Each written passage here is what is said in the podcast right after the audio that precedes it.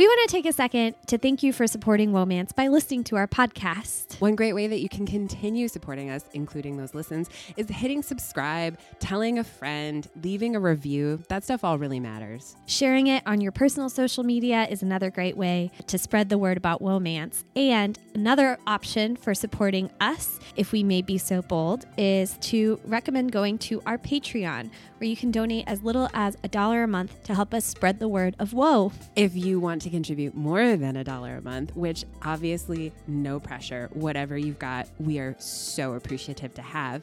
But we have awesome gifts for you. If you want a hand addressed letter from Morgan and Isabeau, maybe with some special whoa stickers other merch. Just uh, visit our Patreon. We are Womance on Patreon, or is it patreon.com forward slash Womance? We would be very proud to call you one of our patrons.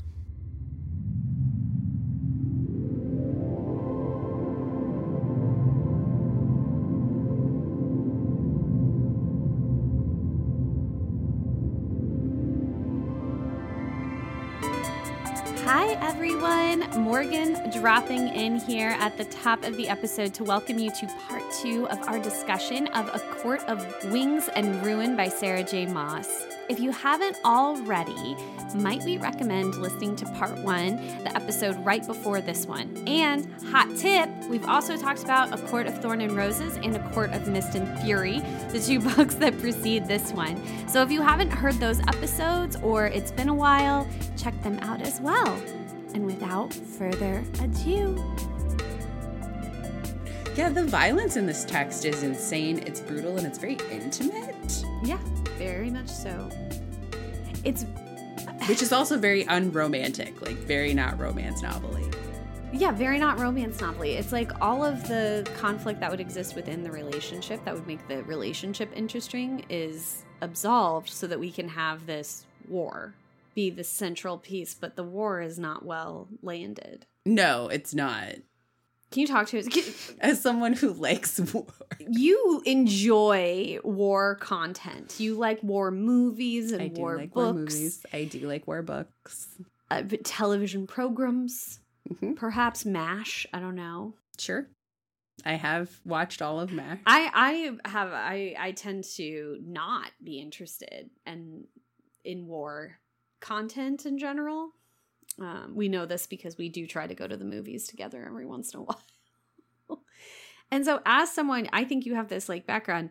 Like I I can feel weird about how the war happens in this book, but I feel weird all the time already about when that happens. So like what makes this not work? Like I I cannot begin to articulate. So, So I you think- have to. okay, so like, as a text about war itself, it does a bad job for a couple of reasons. Uh, it lays it lays out the stakes as like really really important, right? They're outnumbered, and Hybern is better equipped. But each time we meet like Hybern has these weapons that like nullify their powers, so like they're just like mortals, which would be interesting, right? Because like what what is an army without its special powers, especially if it's facing a greater force that is also like supercharged power. yeah. And he literally has the god pot. Literally has the god. Yeah, the god pot in the cauldron. Um, so like that's interesting. But then it's immediately undone by the antidote of this tinkerer in another court. So then it's like, oh, we we we fixed that. And it's like, well, why would you introduce the problem if you're just immediately gonna fix it? Okay. But then we still have the numbers problem. But don't worry about the numbers because we're gonna figure it out with all this like other stuff about like how we can like get these supercharged allies and like the Bryaxis and the Bone Carver and like these like deathless gods that are just gonna like eat people on the battlefield and that'll make up the numbers. So then it's like, well, the stakes of the war itself now have essentially been nullified and everybody's equal. So like, Yeah. okay. So like all of this time and all of this text that we spent worrying and being anxious about like that Hybern had all of these advantages and was just going to break upon the shore of Prythian like a tidal wave. I've all been washed away before we even get to like the first battle scene. And then in the first battle scene there's like it's like a discussion of skirmishes. Like there's almost like a battle of the bulge part of this whole thing where it's like, you know, they're like, you know, like Hybern's maneuvering us and like we don't know where Hybern is and we like can't get the seer to see and like we have to do it. It's like it's two big armies on an island and half your people fly. You know what I mean? Yeah, it's just not like, just we find out there's a whole other race of flying people who are on on our side. So like the logistics of like the magic of like hiding these armies is also just like not particularly interesting when the way that you hide an army is actually like, a pretty interesting thing about war texts. Like the Trojan horse anyone? So in all of those ways it's an utter failure. And then what you find out is that war, the charnel house, where people are just like literally cannon fodder for each other. And in this, they're cauldron fodder, right? Like, because the yeah. cauldron then essentially just works as like a laser beam that just like obliterates people into yeah. ashes. Yes, yes, they have a the literal root of creation and they use it as a laser beam. Yeah, and it just blows people into ash. Cool. Um, and so like they they use the charnel house of war itself as a distraction for Feyre to get to the cauldron to like nullify the army. And then the big reveal, spoiler alert, is that Amren, the deathless god we mentioned at the top, has lied to Feyre and everyone else, and that she's gonna unyoke herself from her Fey body and become her deathless god and like kill everyone and then disappear. And like that's how they're going to nullify the army. So then even this like whole army war thing is undone by the choices of two people, which like there's there's kind of like this philosophy built in where they like that's the other thing. They have like the whole scene of like the the exodus from the Bible in this book. Like so many wars are ripped off on in this text. like also the Bible referenced. Referenced. I mean, I think speaking of the ideology, like I'm hearing all of this, all these deathless gods come in clutch and like basically kill a bunch of people. Make up the numbers as you said. But it's because the real magic, Isabeau, the real magic is friendship. It's the friends we make along the way, Morgan. that's like the Weaver joins in because she respects them, and the Suriel dies because he respects Feyre. We get a real Dobby on the beach. We do we get, get Dobby on the beach of the Suriel. I was the Suriel dying is actually very upsetting. It was really upsetting. I was really upset.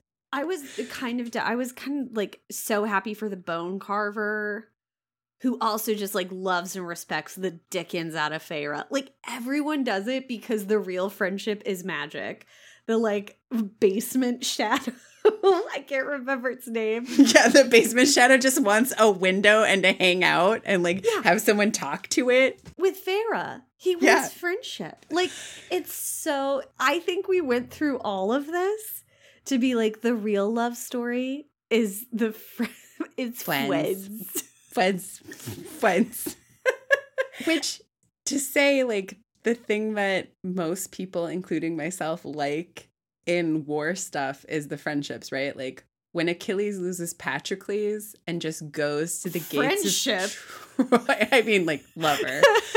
um, but like that's why Band of Brothers is so popular, where it's yeah. like there's this whole thing about like it isn't. It's not about the larger political discussion. It's not about, you know, this, that, or the other thing. It's like what we fight for is really who's standing next to you.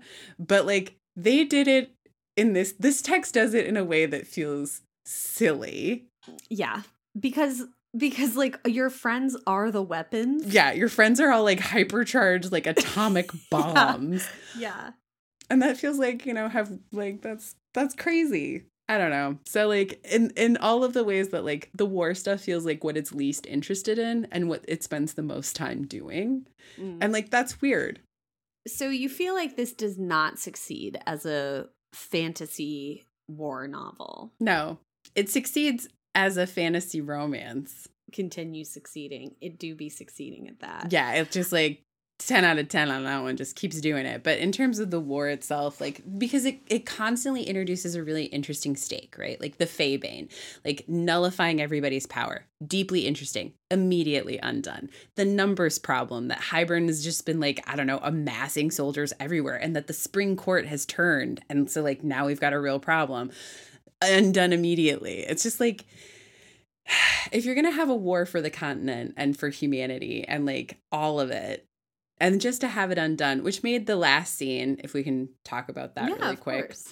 where like Amren unleashes unleashes herself, unmakes herself in the cauldron. Super interesting stuff. The made and unmade stuff. I'm I'm there for. Um, and then the cauldron is broken by the unmaking of Amren. Very interesting consequence that I did not anticipate. Super cool. And then like creation itself becomes like a cancer. It like starts eating the world. Yeah. And they have to like put the cauldron back together. But everyone's been totally depleted in all of their magic stores. And like Feyre's like, I don't think I can do it. And Rhys shows up and he's like, why don't you give it a go? And she's like, I don't have anything in me. And he's like, why don't you, you use me? And like, we'll do it together.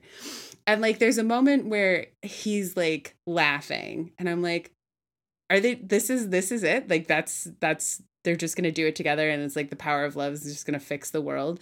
But what was so good about that particular scene is in the laughing, I was like, oh shit. The slow realization.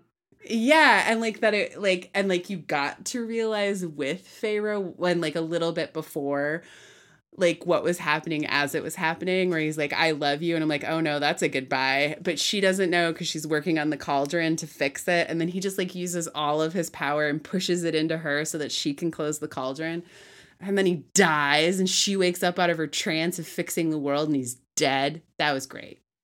And like but that's like the uh, espionage right? It's like exactly. duplicity.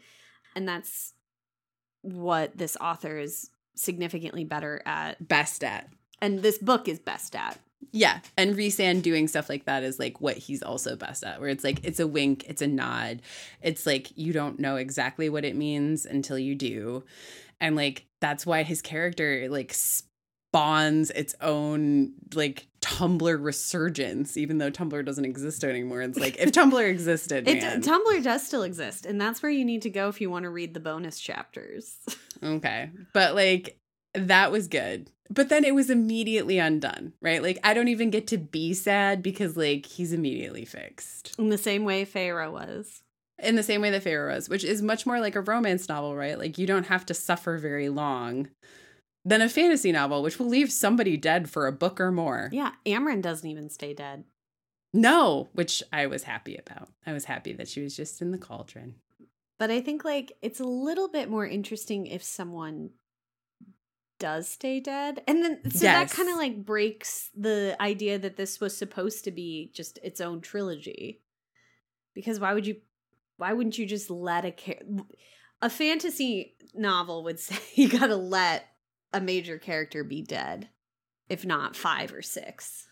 Right, it's got to be a Weasley twin, you know. Yeah, instead of just your dad who was two total pages. Which makes it more like a romance novel for me than a fantasy novel because fantasy novels are better at letting a sacrifice stand, right? Where it's like it would have been important that Rhysand ex- it like expunged his own life mm-hmm. To save the continent. That's a fantasy move. Romance move is like he okay. You know he okay to go back to our original discussion of like what pulls you through, I think it might be that though. Like this book is willing to be f- fun. Yes. This book is willing to do the fun thing, the likable mm-hmm. thing. It doesn't seem to stand on any kind of pretension. So even if you're of generic expectations, like not even for a romance, not even for a fantasy, it seems to be like just willing to keep what it wants and leave what it doesn't. Yeah. What was your sexiest part? Um Uh oh. so I like I was I was really into them being apart. I wanted them to be apart for longer because I loved their like little sad I miss you stuff.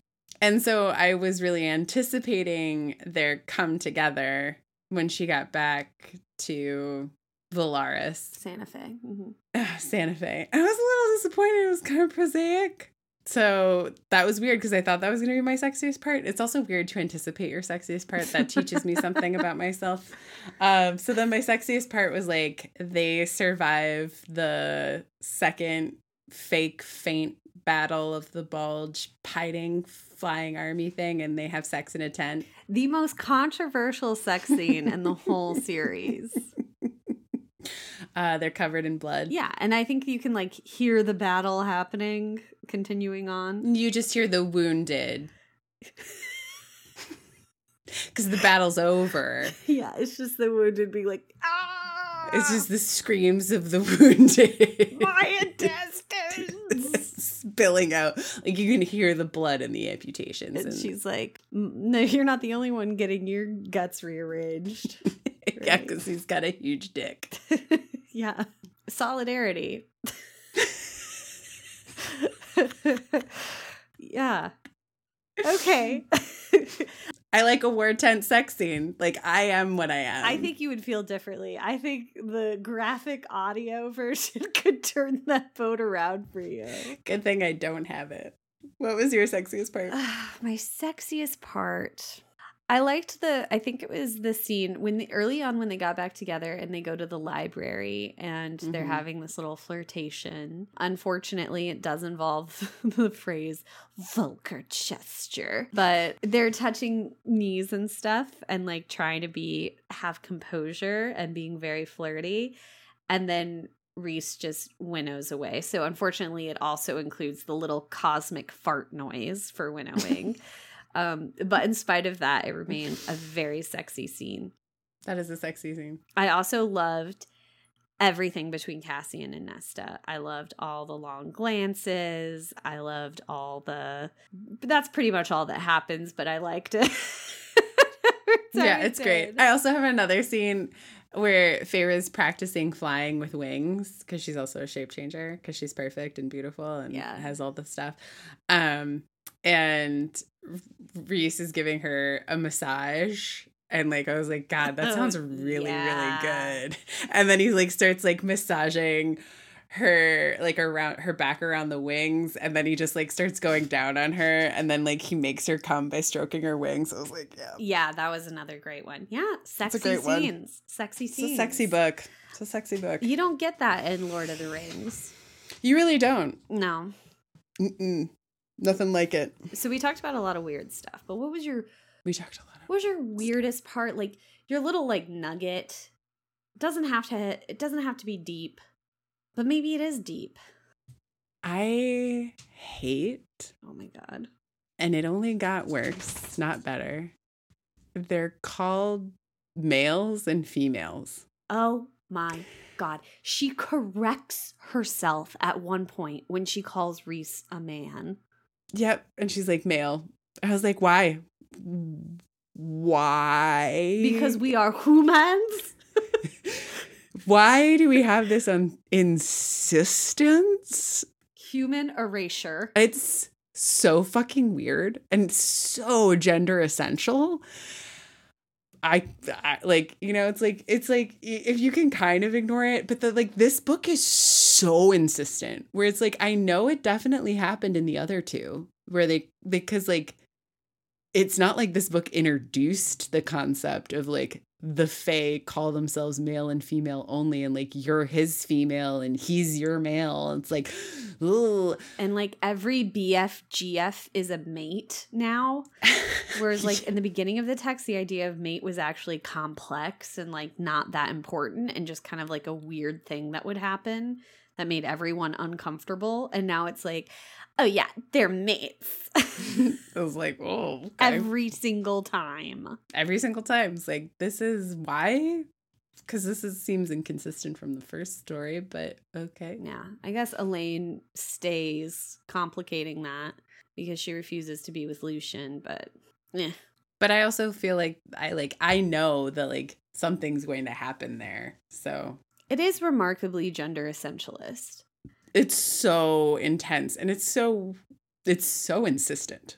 I mean, I think these books, like the sci fi romance and the fantasy romance, are really where essentialism comes to like either be truly broken and the actual pleasure of what romance is can shine or it's fully bound and gagged and just like the idea that you know you have these creatures who have a physical form that's different than human beings and live for centuries and yet have a male and female a strict male and female dichotomy. Now sometimes they're groovy orgy wise sure. They're not homophobes they're not homophobes, but also like no one is also homosexual except for like one person in this very strange reveal. Which yeah, which is like I'm sure meant to like I don't know. I don't know. See her as not a threat to Nesta and Cassian. I guess. Um, so that's also weird where it's like it's not it's like it's like I'm not homophobic. I know gays. And it's like I'm not sure that that's how that works. In fact, so much do I value the gays that I've made one of the big ones gay. Look at this gay one. And I like her. she can never be happy, and her whole family's homophobic. Um, so that's and we fun. also have to make her the curvy one. Right? So there's like those things which feels fucking weird to me. And then also not only is it like so gender essential, but it's also like these are beings that live forever, have unquestioning insane powers. They turn into animals, they can keep their claws. They also have like sun and moon like tons of powers. And they're not only gender essential, but they also have a strict gender hierarchy because Feyre, perfect Feyre, is the high lady and she's the first high lady that there's ever been because you can only have high lords not high ladies and there's no equality between the sexes except in the night court because it's Santa Fe. Yeah. And then this one lady is like, Why can't I be high lady? And everyone's like, You go, girlfriend. yeah. And it's like when they're like, Oh, he made you high lady, you always love spitting on tradition. And that's just another way to like Rhys. And it's just like, why? Why? Why? I mean, like, it's part of the world building. It's just like. What a weird one. What a weird one. So mine's kind of similar to that. It's about race. and how, like, okay, in a fantasy. So our concept of race is mostly socially constructed. There are physical differences between people, but we assign meaning to it based on racism so, the way race gets treated in fantasy is very interesting, especially in our era when people are, are very conscientious, which is, I, you, I think it's better to be conscientious than ignorant for sure. But there's this like, upon my second pass through this series, there's a lot of stuff that feels racist and like, it feels like a conscious effort was made to be inclusive, but how do you talk about race without talking about race as you conceptualize it? And so I'm thinking specifically about like the original night court costumes. I think she even says harem pants in the second book. Then we talk about Amren and how Amren looks.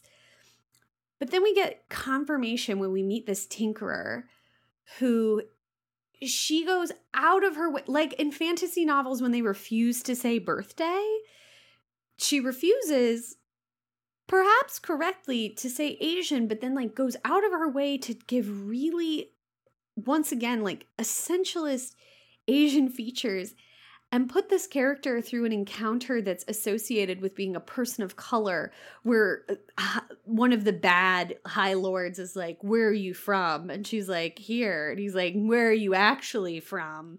And she's like my parents were from and i can't remember the name of the town but in the audiobook it's pronounced and it sounds very mandarin. Yeah like Jin. yeah. Mm-hmm. and it's like oh. Mm-hmm oh, and then she says when she sees the Tinkerer, like, mm-hmm. well, Amren has different colored eyes. I think it's clear that she modeled her human form off of this phase bloodline. And it's just like saying the phrase bloodline when you're about to do what she's about to do is very disturbing. I think in general, fantasy, you know, white people writing about people of color and trying to be inclusive is a noble pursuit, but is uh, can often show your whole ass, you know. There's lots of much more interesting, much more nuanced conversation around race in the Mossiverse than I just provided you with but it is something that I pursued after getting a really weird feeling on my second perusal. And I think maybe we gestured at it in our previous discussions, but I just want to pinpoint it and say, like, for sure, this book is doing weird stuff with race and sexuality. It's trying to be progressive, but remains trapped. remains trapped. Remains trapped. Also, the winnowing sound sounds like a little fart, and I think that's weird. Why does it even have to have a sound?